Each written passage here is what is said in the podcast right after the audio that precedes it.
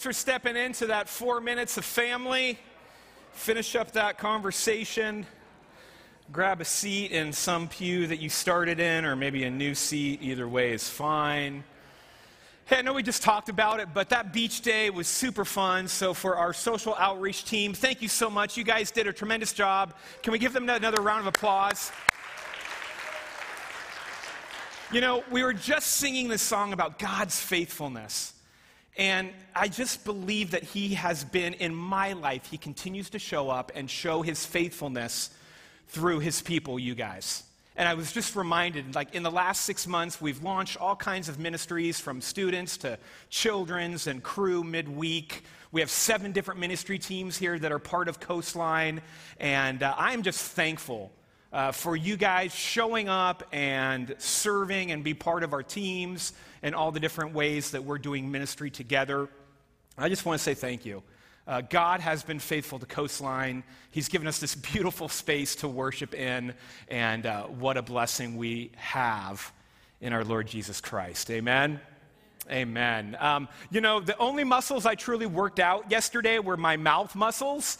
Uh, I worked it out perfectly. I happened to not bring running shoes. I thought we were going to run along the beach, and we ran along the strand, which oh no, I guess I can't run barefoot. I have to stay and talk to people. So I got to talk to a lot of you. I got to talk to people who were just kind of walking down the strand and didn't know they were going to be talking to some guy about a new church in Redondo Beach. Uh, shout out to my partners kind of in that of Joyce and Jenny. And it was just really fun.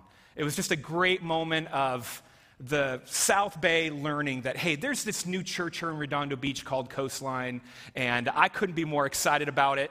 And if you're not excited yet, uh, maybe you will be soon. So hang in with us and continue to travel. Uh, God's doing great things. Have you ever noticed in life that it's really easy to live with an us them lens? To kind of have an us them perspective in a lot of different things? I mean, we see it so dramatically. We saw it before 2020, but it got really heightened in the pandemic with our politics of kind of an us, them, and anything that happens on the Hill. Like some people continue to want a smaller government and government hands off, and other people want a larger gov- government to kind of give a greater hand to those in need. We, we see it in places like the gas pump right? Like, I'm tired about you. I'm kind of tired of $5 a gallon gas. I'm old enough that I remember when it was under a dollar. And so you kind of have this tension in us them of like, hey, do we drill on federal land or do we continue to invest in renewable energy? We, we even see it kind of within the church. For a long time, the church has struggled with an us them in regards to worship styles and worship formats. Is it traditional with an orchestra and a choir, or is it contemporary like what we just enjoyed this afternoon? And, and so there's these places that it's so easy to live with kind of an us them framework. It seeps into our life. In fact, I was reminded we were doing our small icebreaker at our community group this last Thursday. And I think the last question we were trying to answer is when you drive, are you a honker or a non honker? Like, do you use your horn at anything and everything, or you do use your horn judiciously or almost never? Raise your hand if you're somebody who uses the horn. All right, the Lord loves you. Other people might not, but the Lord loves you. But even in fun things like that, I was sitting back and I was I had this in my mind as I was thinking about the sermon. It is so easy for us to live with kind of a I am this and you are that. And the point for this evening, as we look into God's word together, is the text is going to say very clearly that while on this earth and we live life, it's so easy to have an us them mentality. There's no room for it in the family of God. There's no us versus them in the family of God. It is only we. God has come and joined us in Pentecost, and now in his mission, he's calling us to join together. Last week, I've had the opportunity to kind of split Acts 10 into a two part series because it is so rich with meaning and application for us. Last Sunday, we looked at the nature of this relationship we have with God. This reality that God is the one who's building his church, and yet he partners with us. Yes, us who don't run on the beach, us who would rather talk than put our bodies in motion, those of us that would rather put our bodies in motion and not talk to a single soul. He partners with all of us in his great work. And last week we broke down what are those components of this partnership. We saw that God loves to partner with hungry hearts. God takes risks, and so should we. God allows us to wonder and wander, and we'll come back to that this week. And God does preparatory work in us to work through us. So that's how God partners with us and works with us. And as He's joined us, He's got us on mission to bring together that which we tend to divide in our humanity. See, He joins us, His people, so that He can join us as a family across race, across ethnicity, across nation, and across culture.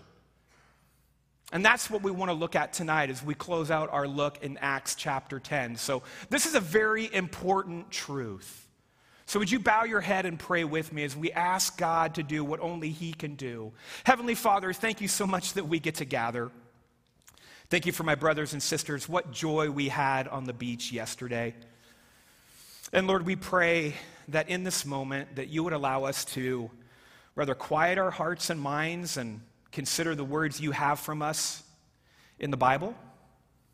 Or Lord, if we are flooded with thoughts and attitudes decisions that need to be made from this week and into next week. Lord, we pray that your Holy Spirit and your word would converge and, God, give us what we need. Lord, help us to hear from you this evening. So, Lord, if we are loud internally or we're quiet, we're praying and asking that you would show up and that in your faithfulness that we just sang about and in your goodness, that, Lord, you would be the one who speaks to us. God, would we lay our lives before the text and before your truth this evening? And God, we pray that we would feast on it, that we would learn, that we would grow, and that we would be encouraged. It's in your name we pray. Amen. So, setting the context here of where we are as we continue our study in Acts chapter 10, if you weren't with us last week, um, or those of us that might be joining us online right now, welcome to you guys as well. But last week we covered these two different visions that God gave his people that were intertwined for this purpose that God has, that he is initiating his work and he's the one that's growing his kingdom. The first vision we see is this vision that he gives to the centurion Cornelius. In Acts 10, verses 1 through 8, Cornelius gets this vision, an angel of the Lord comes to him and basically says, Hey, Cornelius, I would like you to send people to Joppa south of you, about 32 miles from where he's at in Caesarea, and bring Simon, also known as Peter, who's staying at Simon the tanner's house, back to you because he has a message that you need to hear. And so that's the first part of the vision. The second part of the vision is that as Peter is praying, he gets this vision coming from heaven, of the sheet that comes down from heaven with all these kind of clean and unclean animals. And Peter is told to get up, kill, and eat. And if you were here last week, you know that Peter refused three times. And in God's patience, God continues to work with Peter. But Peter hears the Holy Spirit and he knows that he's not really sure what's going on yet or how he's supposed to understand this vision that he's had. But the Holy Spirit tells him, These men who have shown up, from Caesarea, you need to go with them. And so we see that Peter does travel with them. So let's pick the story up in Acts chapter 10, starting in verse 23, the second half of the verse. And I'll read through 29. And it says, The next day, Peter started out with them, and some of the believers from Joppa went along. The following day, he arrived in Caesarea. Cornelius was excite- expecting them and had called together his relatives and his close friends. As Peter entered the house, Cornelius met him and fell at his feet in reverence. But Peter made him get up. He said, Stand up, he said. I'm only a man myself. While talking with him, Peter went inside and found a large gathering of people. He said to them, You are well aware that it is against our law for a Jew to associate or visit a Gentile. But God has shown me that I should not call anyone impure or unclean. So when I was sent for, I came without raising any objection. May I ask why you have sent me? So let's stop the story right there for a moment. And I would just like to highlight again God's patience in working his divine will and his interest in the kingdom and how patient he is with Peter. Because Peter has this vision, and yet he doesn't fully understand it. What we see here is he's now had two days on the road. We're told by the text that they leave the next day after the men come from Caesarea, and they're traveling 32 miles north back up to, from Joppa to Caesarea. And they can't make it in one day, so they spend the night, and it says that the next day they arrive in Joppa. And I think it's just the Lord's patience to put Peter in a situation where he has to continue to wonder and wander what is God doing in my life? God patiently allows him that time to learn God's plan for his life. There are four clues in the text that I'd love to highlight just for a moment. Back in chapter 10, verse 15, you see this thing where it says three times in the vision, the voice from heaven says, Do not call anything impure that God has made clean what you need to understand from that statement, it's the exact same language that a priest in the temple would have declared out loud for somebody who was ceremonially unclean and had gone through a purification process and is now declared pure in the sight of God. So Peter gets this message proclaimed in the same language three times that what you think is impure, speaking about this food, is actually been made pure. And what we begin to see is Peter's beginning to learn because he shows up at Cornelius' house and he says, I might not understand it all, but what I understand right now is that God has made clean that which I thought was unclean. And he wasn't necessarily just talking about Jewish dietary law and unclean food. He's telling us that the Gentiles are clean that under the cross they're going to have an opportunity for salvation just as the Jews. No, I love God's timing in this because nothing's wasted on God, and it's no accident that He gets this vision and it happens in Joppa. Because if you know your Old Testament history, you know that Joppa is where Jonah ran when he didn't want God's good grace to reach his enemy, the Ninevites.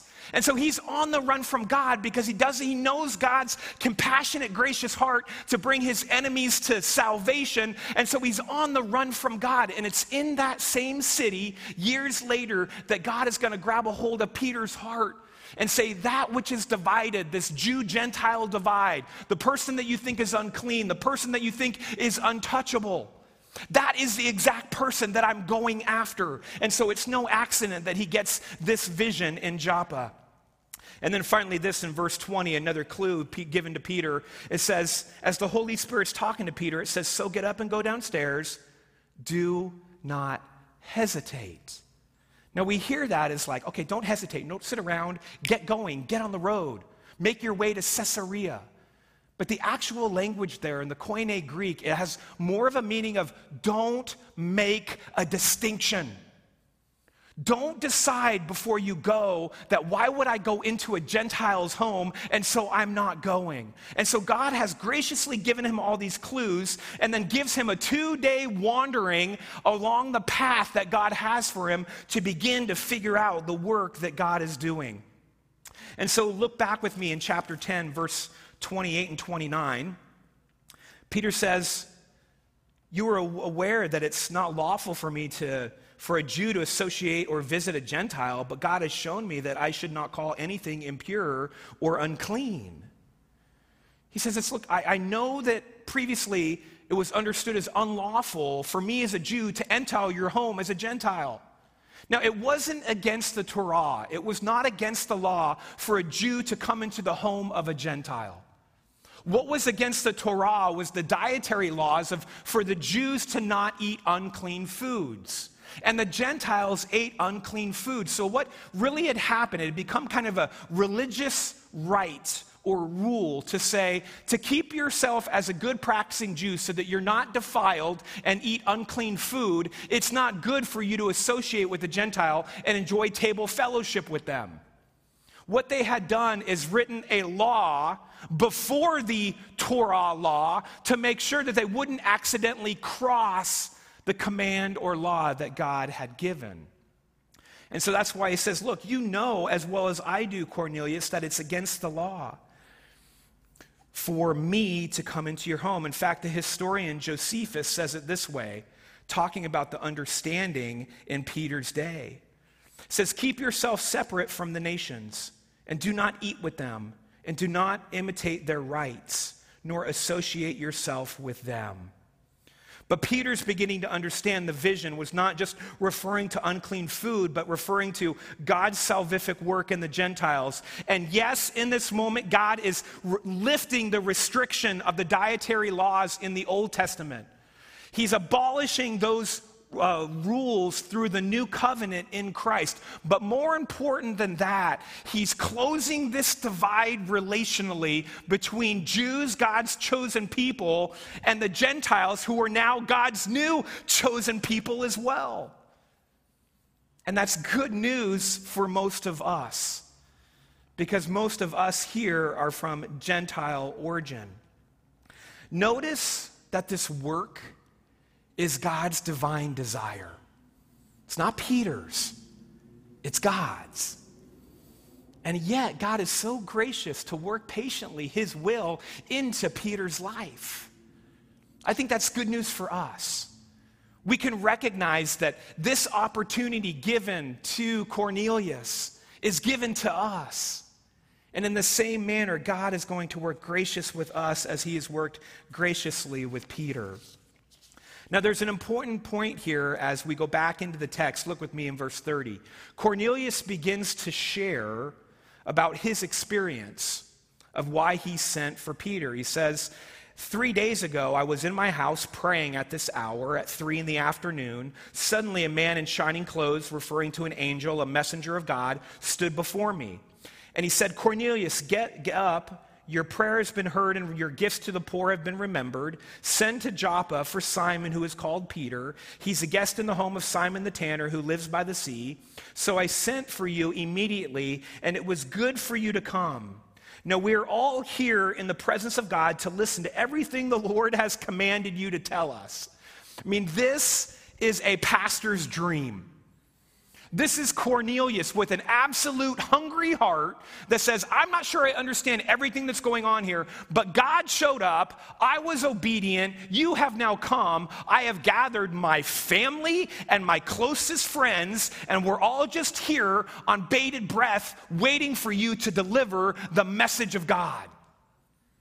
So, what is it, Peter?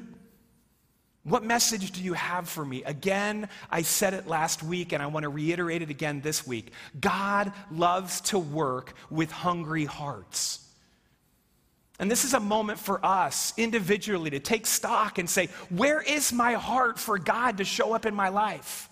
And the good news is, however you answer that question with, I'm not really that interested, I don't even know how I showed up today, to man, I am absolutely hungry and I want more of God. Wherever you are on that spectrum of the hunger of your heart for more of God in your life, God, as I read this story, is patient and willing to work with you exactly where you're at. What I want to highlight and come back to is this I don't think it's an accident that before Peter preaches, he asks Cornelius, Hey, why am I here? What's taking place?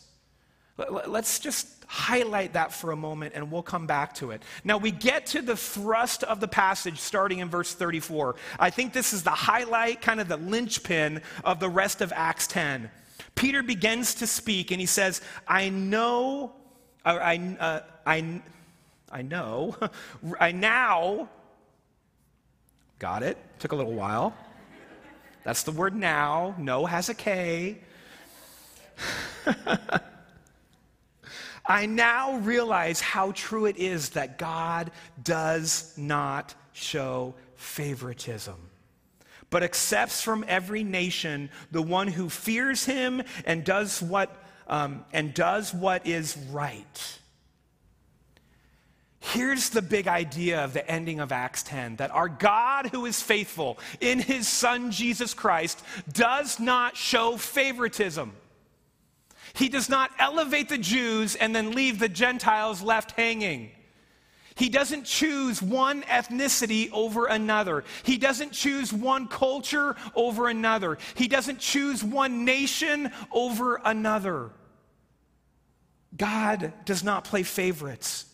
He does not discriminate against one by showing favor to another. He shows his favor in Jesus Christ to all. He does not elevate one ethnicity over another.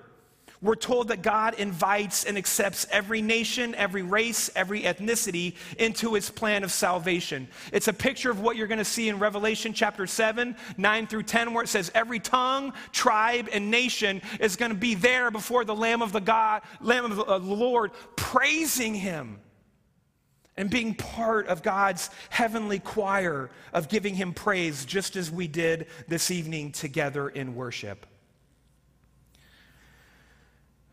Now, it does say that it's not just an open call to every person.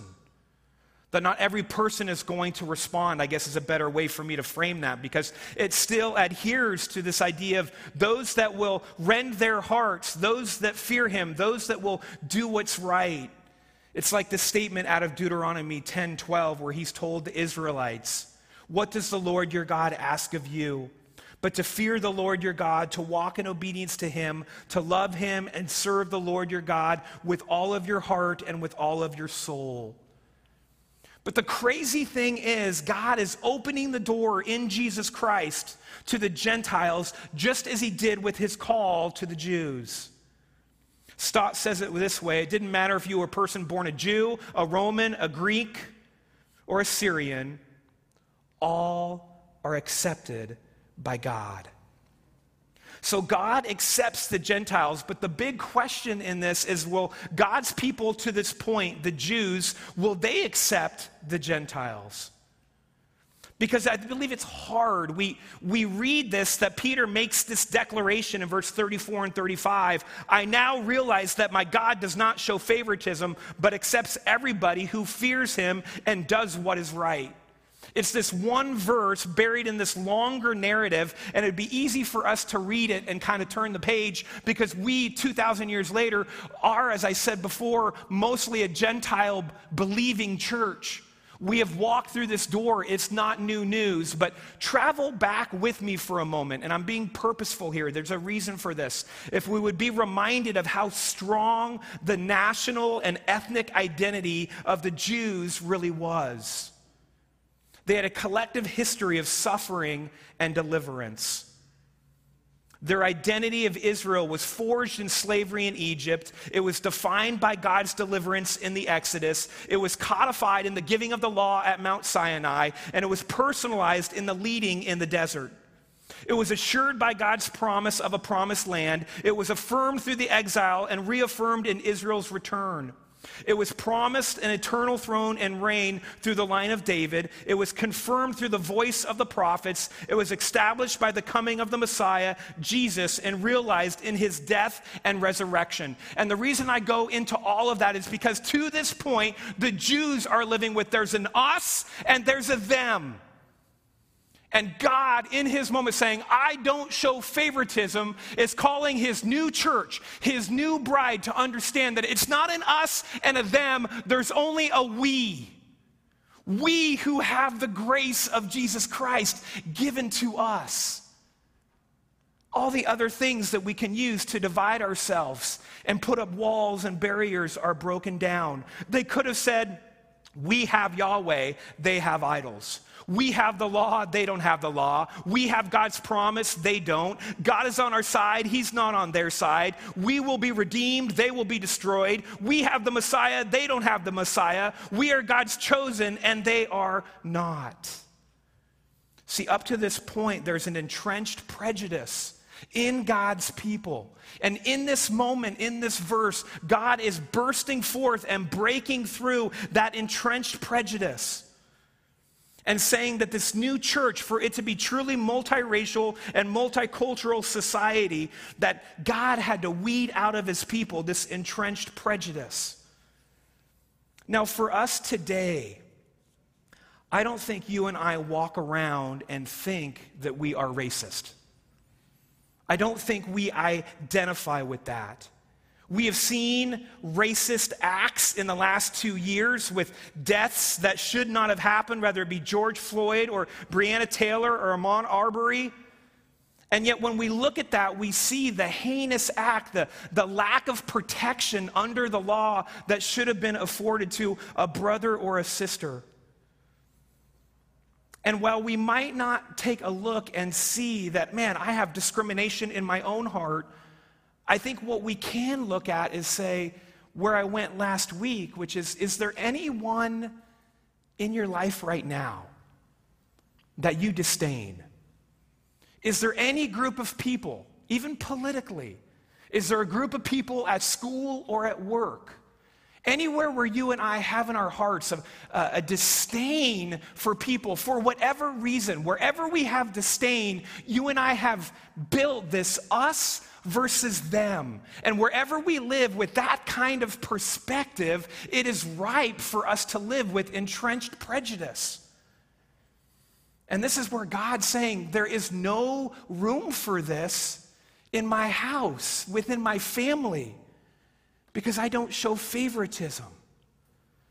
So we have to ask ourselves is there anybody that we're holding currently in disdain and allow God to do some work there? The second thing I think we need to look at, I would call exceptionalism. It's this idea of you and I, that our understanding, that our perspective, that our customs, that our ways are exceptional compared to others. And I think when we look at different cultures and we look at different countries and we look at the difference of ethnicity that we have within the family of God, I, I, I think many of us necessarily don't struggle with uh, prejudice or racism. I think we struggle with, struggle with exceptionalism. This idea of my view of the right way to do everything is, in fact, the right way to do everything. We, it's, it's kind of the water we swim in as Americans. We've been taught since we were knee high that America does everything better and faster and cheaper and smarter with a better outcome. Yay for us! And I think it seeps into our understanding as followers of Jesus Christ and His church. And I think if we're going to be a place that is truly inviting all of God's beautiful and wonderful ethnicities to the table, to work together in partnership and in fellowship. It means that you and I have to examine where we live with exceptionalism. Because where exceptionalism, exceptionalism leads us is to a lack of listening, to a lack of learning, and we don't um, truly, I think, reflect the goodness of God, and we stop valuing another brother or sister. And this is where it's good to go back and be reminded that Peter didn't really get what God was doing until he saw God's work in Cornelius, the centurion Gentile. Maybe you aren't going to get where you're hoping to go in your growth with God until you learn from somebody who is different than you, who's had a different upbringing, a different background, sees things from a different perspective I'm not saying we don't have convictions. We all have convictions of things we're for and things we're against, but we can't allow those convictions to grow into places where there's an us them and we stop learning from somebody who is different from us. This is the message that God is trying to bring to his people. The question becomes will you and I do the deeper work? Well, we look at the places where we see and recognize that there's some people we hold in disdain. Well, we process in our prayers the idea of exceptionalism and maybe consider that our ways and the things that we want aren't actually what God has in store for His church at Coastline and more broadly. So I love that Peter is willing to learn from Cornelius before he begins to share. Now, what brings this all in unity? Yeah, we're different. So, how do we ever think the world has struggled to bring racial reconciliation and to do it well? And, and there are a lot of ideas as to how to best do that and how important it is and not. But what I know is that the church has an opportunity to reflect back to the world because we have the greatest joining agent there is in Jesus Christ. Through all of our difference of the things that we're for and against, we can always come back to we celebrate Christ and Him crucified together. So we are a church that can stand on issues and things where we might not see eye to eye. But as long as we proclaim Jesus Christ and Him crucified and the Christ that we see in the scriptures, we have this joining force. Because in Peter's message, you see in verse 36, look with me. In his basic summary statement, he says, You know the message God sent the people of Israel announcing the good news of peace through Jesus Christ, who is what? Lord of all. Jesus reigns supreme over all the things that you and I can't figure out together. Isn't that good news? It's what keeps us at the table of relationship when we disagree. It's what keeps us at the table of relationship when we can't figure it out. It's what keeps us at the table of relationship when things are hard and the chips are down. Jesus is Lord of all. In fact, if I summarize this message that Peter gives, Peter in verse 36 says that Jesus is Lord of all. And then in verse 42, he says, Jesus is judge of all, the living and the dead, of everyone who has ever lived on this earth. And then in verse 43, he says, Jesus is the Savior of all. Look with me in verse 43 says all the prophets of the Old Testament testify about him that everyone who believes in him receives forgiveness of sins through his name. And that's why we can come to the table and work together. Because we are all sinners saved by the grace of Jesus Christ. Nobody got in through another door. Nobody got in through a back gate. We all came through the door of I'm a sinner in need of God's grace. And you see it amplified in Peter's life when Cornelius tries to raise him on a pedestal and bow down at his feet. He says, No, no, no. I am just a man just like you, and God has chosen to partner with me. What matters is not my opinion or approach. What matters is the message of God given to us through Jesus Christ that He is Lord of all, that He is judge of all, and that He is Savior of all. And this is going to unite God's church and close the divide between Jew and Gentile. Okay, here comes the final point, and I think the really hard work. In verse 44 through 48, listen to this. He says, While Peter was still speaking these words, the Holy Spirit came on all who heard the message. The circumcised believers, the Jewish believers who came with Peter, were astonished that the gift of the Holy Spirit had been poured out even on Gentiles for they heard them speaking in tongues and praising God. Then Peter said, Surely no one can stand in the way of them being baptized with water. They have received the Holy Spirit just as we have. So he ordered that they be baptized in the name of Jesus Christ, that they ask Peter to stay with them for a few days. So, God gives the Holy Spirit to the Gentiles, and they speak in tongues, just like we see in Acts chapter 2 when the new covenant comes upon God's people and the church is born. And the Jewish believers are astonished, going, Whoa, God is opening up the same door and, enter, and letting the Gentiles come in who we thought were defiled. And Peter says in the beginning, Hey, I am called to associate with you, I can come into your presence. And now they have to wrestle with this reality that God has accepted them, that He is offering them salvation, and that they believe and the Holy Spirit comes. And the fact that the Holy Spirit came on them, Peter says, well, if God has shown up and saved them and accepted them, then we need to as well. And friends, that's what baptism is. See, God has saved and accepted the Gentiles. And now they begin this life of faith. And now the Jewish church has to move with God and say, God has accepted them, and we have to as well. And it's signified in baptism. When you are baptized, it's this reality that you have died and risen again, that you have this faith in Jesus Christ, but it's also this message that you are part of God's family called the church.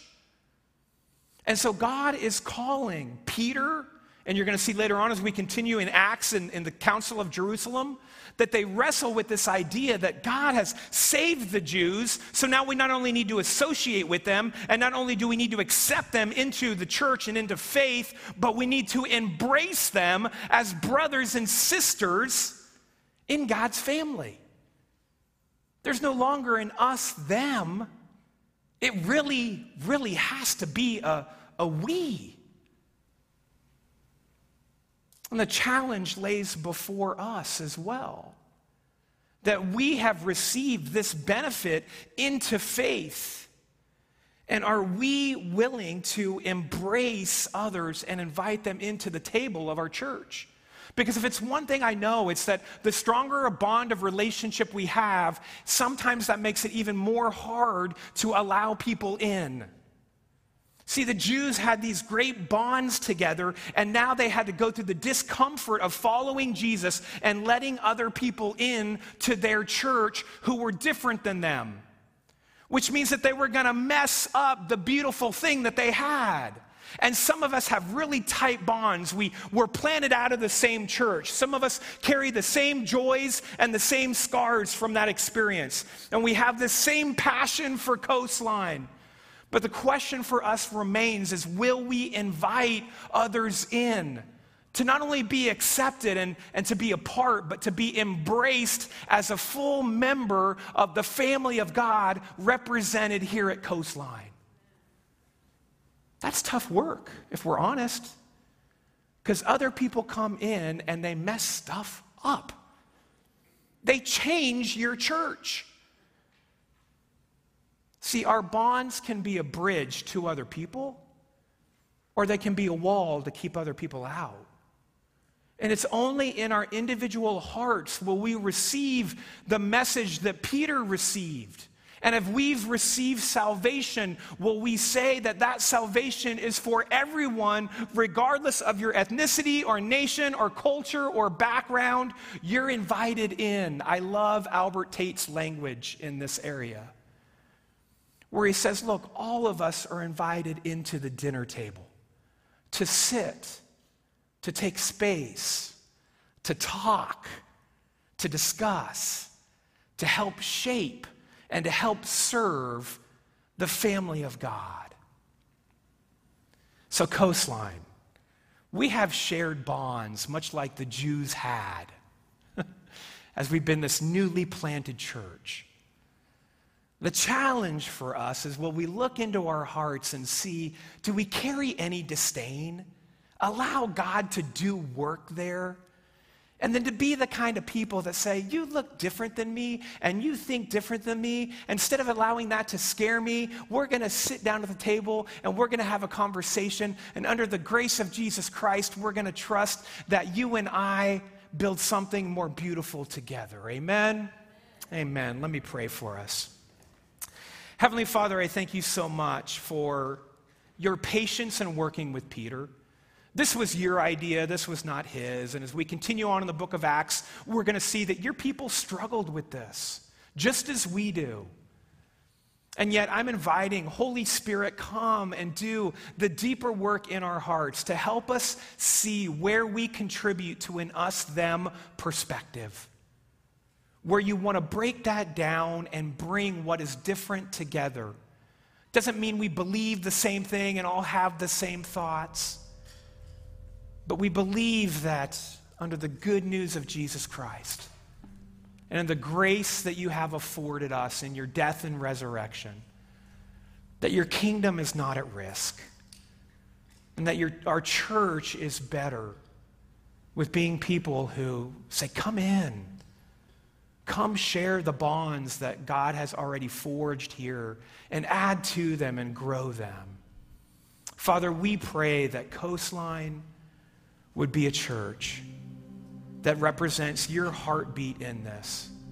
That every tongue, every tribe, and every nation would be not only accepted and invited in, but embraced, invited to help shape and serve the body of Christ called the church. That we might reflect to the world the reality that, God, you are still in the business of bringing that which is divided together and saving men and women under the great banner of Jesus Christ and Him crucified. God, continue your work in us and through us that we might represent your heartbeat to the South Bay. In your name we pray. Amen.